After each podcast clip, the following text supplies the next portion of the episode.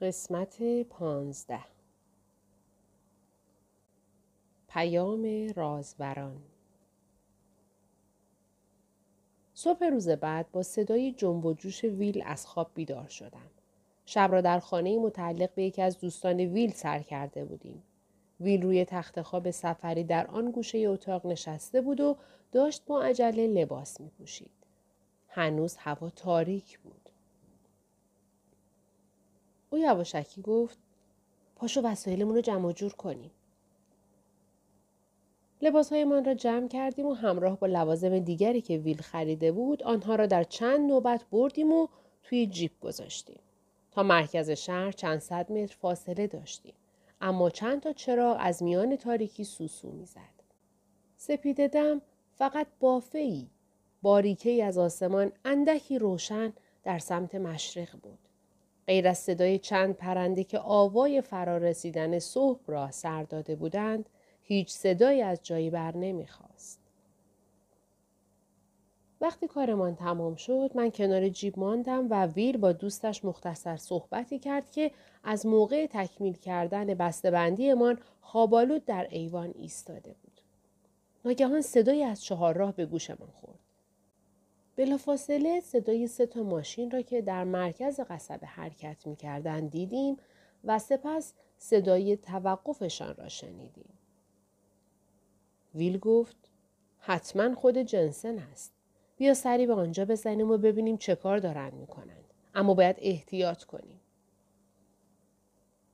از چند تا خیابان رد شدیم و انداختیم توی کوچه‌ای که می‌خورد به جاده اصلی و با ماشین ها حدود چهل پنجاه متر فاصله داشتیم.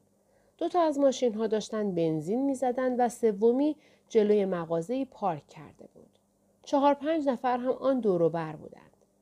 چشمم به مارجوری افتاد که از مغازه بیرون آمد و چیزی را توی همان ماشین جلوی مغازه گذاشت. بعد همینطوری به سمت ما آمد و به مغازه های مجاور چشم دوخت. ویل در گوشی گفت برو پیشش و ببین می توانی راضیش کنی که همراه ما بیاید؟ من همینجا منتظرت میمانم. از جایی که پناه گرفته بودیم بیرون خزیدم و وقتی که به طرف او راه افتادم ترس سراپای وجودم را فرا گرفت. پشت سر او جلوی مغازه برای اولین بار متوجه شدم که چند نفر از افراد جنسن همراه خود سلاحهای خودکار حمل می کنند. چند لحظه بعد ترسم شدت گرفت. آن خیابان سربازان مسلح به صورت نیمخیز آرام آرام به گروه جنسن نزدیک می شدند. درست همان وقت که مارجوری مرا دید افراد جنسن هم چشمشان به سربازها افتاد و در دم پراکنده شدند. غرش شلیک مسلسلها فضا را پر کرد. مارجوری با وحشتی در چشمهایش به من نگاه کرد. با عجله جلو رفتم و محکم او را در چنگ خود گرفتم. مثل برق خود را به کوچه بغل رساندیم. در میان نعره خشمناک به زبان اسپانیایی صدای گلوله های زیادی بلند شد. ما روی کپه از کارتون های خالی سکندری رفتیم و با صورت زمین خوردیم. در حالی که چابک از جا بلند می شدم گفتم یالا راه بیفتیم. او با تلاش بلند شد و سپس دوباره مرا همراه خود پایین کشید. و با سر با آن سر کوچه اشاره کرد. دو مرد مسلح در حالی که پشتشان به ما بود داشتند قایم می شدند و حواسشان به خیابان جنبی بود. ما در جا میخکوب شدیم. سرانجام آن دو از خیابان دوان دوان به سمت محبته پوشیده از درخت رفتند. می‌دانستم که مجبوریم برگردیم به سمت خانه دوست ویلسون و خودمان را به جیب برسانیم. مطمئن بودم که ویل یک راست به آنجا می رود. خزیده و با احتیاط خود را به خیابان بغلی رساندیم. فریادهای خشمگین و صدای مسلسلها از سمت راست به گوش می رسید. ولی کسی در دیدرس ما نبود. نگاهی به طرف چپ انداختم. آنجا هم کسی نبود. خبری هم از ویل نبود. پیش خودم حساب کردم که ویل پیشا پیش ما در رفته است. به مارجوری که حالا دیگر گوش به زنگ بود و مصمم به نظر می آمد گفتم بیا سری به بیشزار بزنیم. و ادامه دادم آن وقت از کنار بیشزار در میاییم و به طرف چپ میپیچیم. جیب در آن سمت پارک شده. مارجوری گفت باشه. به سرعت از خیابان رد شدیم و راه خود را که پنجاه شست متر با خانه فاصله داشت در پیش گرفتیم. جیب سر جایش بود اما هیچ حرکتی جنبشی در جایی به چشم نمی‌خورد. وقتی آماده بودیم که به سرعت آخرین خیابان تا خانه را طی کنیم یک ماشین ارتشی در نزدیکی ما به سمت چپ پیچید و آرام به طرف آن خانه پیش رفت. ویل هیجان زده به آن طرف حیات دوید و جیپ را روشن کرد و به سرعت در سمت مخالف آن حرکت کرد. ماشین ارتشی هم به تعقیب او پرداخت. گفتم اه لعنت به این شانس. مارجوری که دوباره ترس و وحشت به چهرهش برگشته بود پرسید حالا باید چیکار کنیم؟ صدای شلیک گلوله های بیشتری این بار از فاصله نزدیکتر در خیابان های پشت سر ما برخاست. جلوی روی ما جنگل انبوهتر می شد و تا بالای کوه که بر فراز قصبه قد برافراشته بود پیش می رفت و به سمت شمال و جنوب امتداد می یافت. همان کوهی بود که قبلا از چشم انداز دیده بودم. گفتم بیا تا بالای کوه برویم. عجله کن. چند صد متر سر بالای کوه را پیمودیم. در یکی از چشماندازها ایستادیم و برگشتیم به قصبه نگاه کردیم. به نظر می آمد که ماشین های ارتشی سر چهار راه ها را گرفتند و تعداد زیادی از سربازها انگار داشتند خانه به خانه می گشتند. در زیر پای ما پایین کوه صداهای درهم برهمی به گوش می رسید. با شتاب بیشتری از کوه بالا رفتیم. اکنون تنها کاری که از دستمان برمی آمد دویدن بود. تمام صبح سمت شمال کوه را در پیش گرفتیم.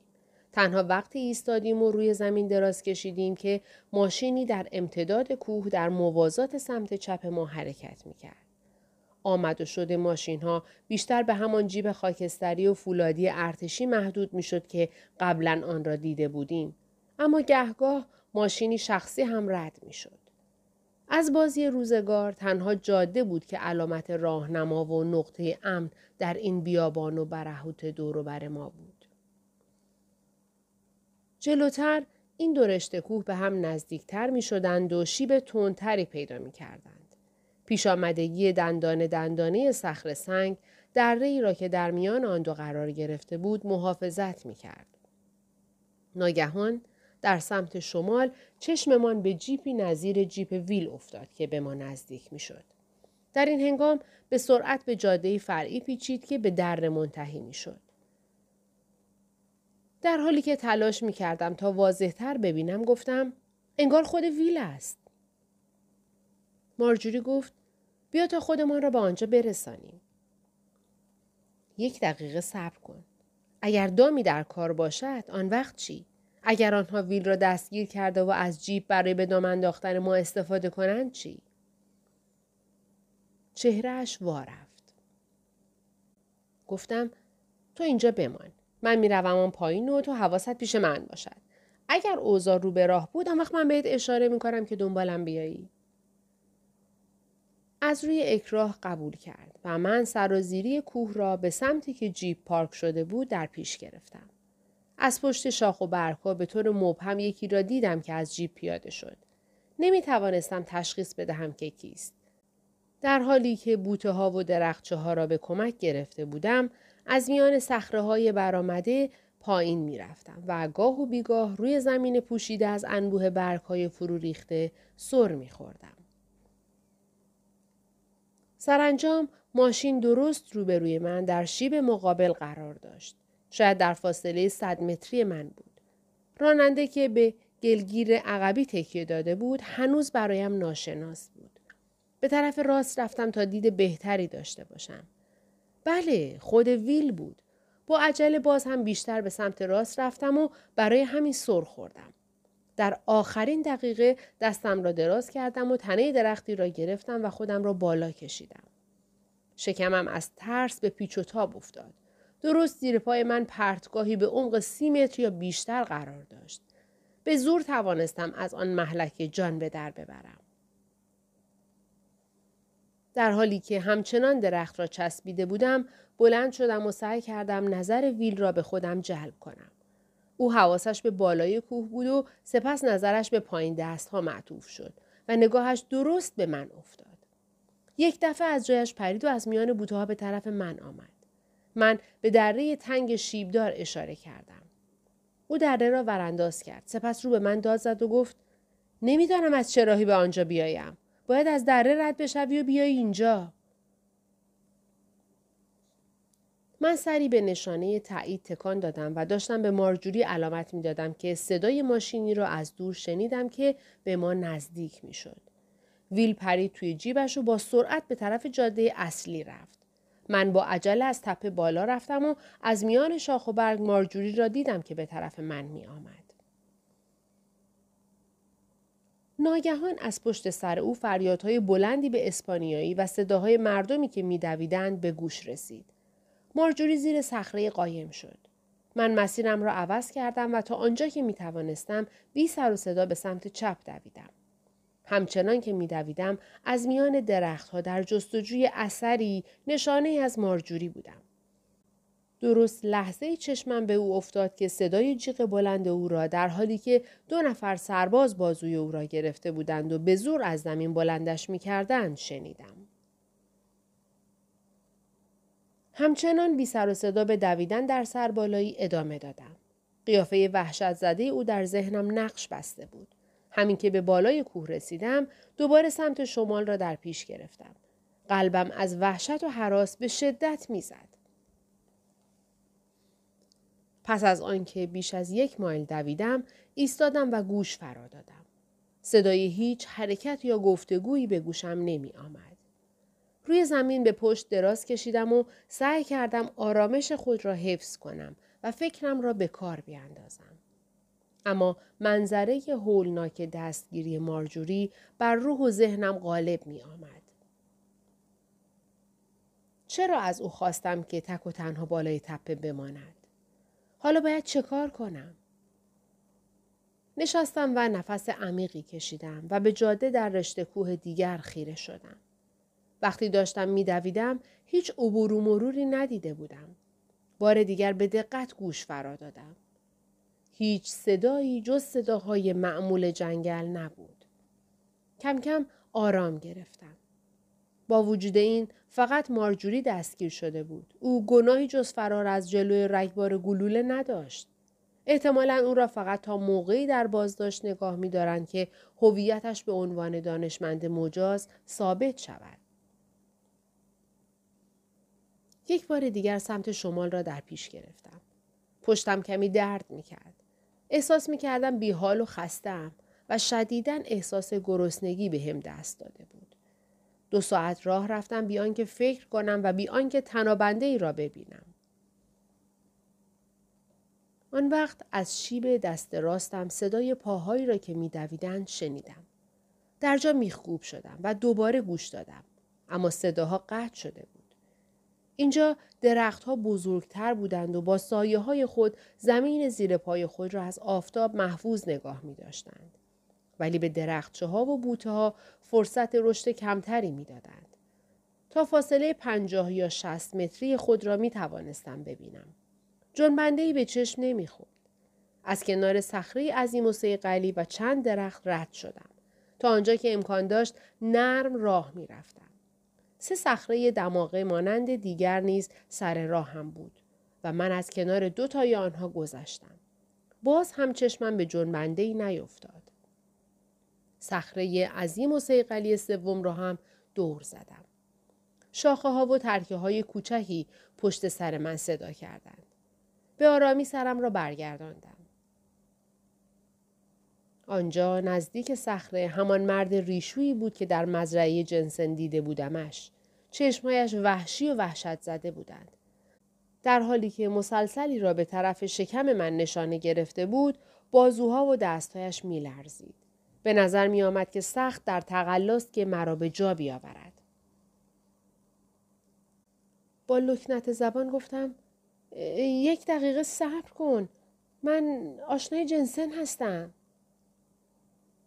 او نگاهی دقیق تر به من انداخت و اسلحه را پایین آورد.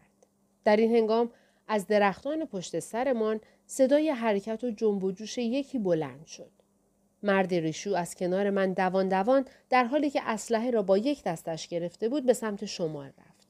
به طور غریزی من هم به دنبالش راه افتادم. هر دو تا آنجا که توان داشتیم به سرعت می دویدیم و به شاخه ها و سنگ ها جا خالی می دادیم و گاه و بیگاه نظری به پشت سر می انداختیم.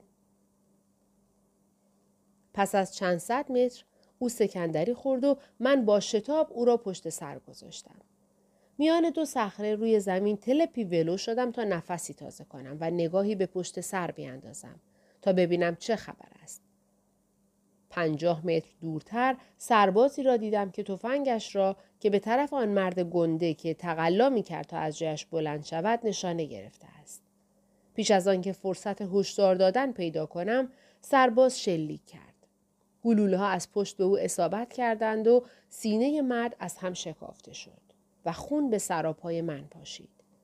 پژواک گلوله شلیک شده فضا را پر کرد.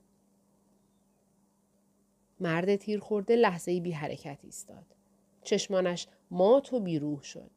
بدنش به طرف جلو قوس پیدا کرد و تلپی افتاد.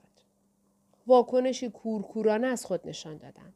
دوباره به طرف شمال دویدم تا از دست سرباز در امان باشم و درختان را بین خود و ناحیه‌ای که گلوله ها شلیک شده بود حائل کردم. کوه مدام ناهموارتر و سنگلاختر می شد و کم کم به طور شگفتی بر ارتفاعش می افزود. همچنان که با تقلای فراوان از فضاهای میان برامدگی های عظیم صخره به سمت بالا صعود می کردم، تمام تنم از خستگی و واماندگی و وحشت می لرزید. یک پایم لغزید و به خودم جرأت دادم که نگاهی به پشت سر بیاندازم. سرباز داشت به جنازه نزدیک می شد. درست در لحظه ای که سرباز نگاهی به بالا و احتمالا درست به طرف من انداخت پشت صخره خزیدم. روی زمین خوابیدم و فاصله چند سنگ سیغلی دیگر را خزیده پیش رفتم. در اینجا شیب کوه به زمین مسطح ختم شد و راه دید سرباز را بست. لذا دوباره جستی زدم و بلند شدم و با سرعتی که در توانم بود از میان صخره ها و درخت ها دویدم. ذهنم کار نمی کرد. فرار تنها چیزی بود که به عقلم می رسید. گرچه جرأت نمی کردم پشت سرم را نگاه کنم اما مطمئن بودم که صدای پای سرباز را که دنبال من می دوید شنیدم.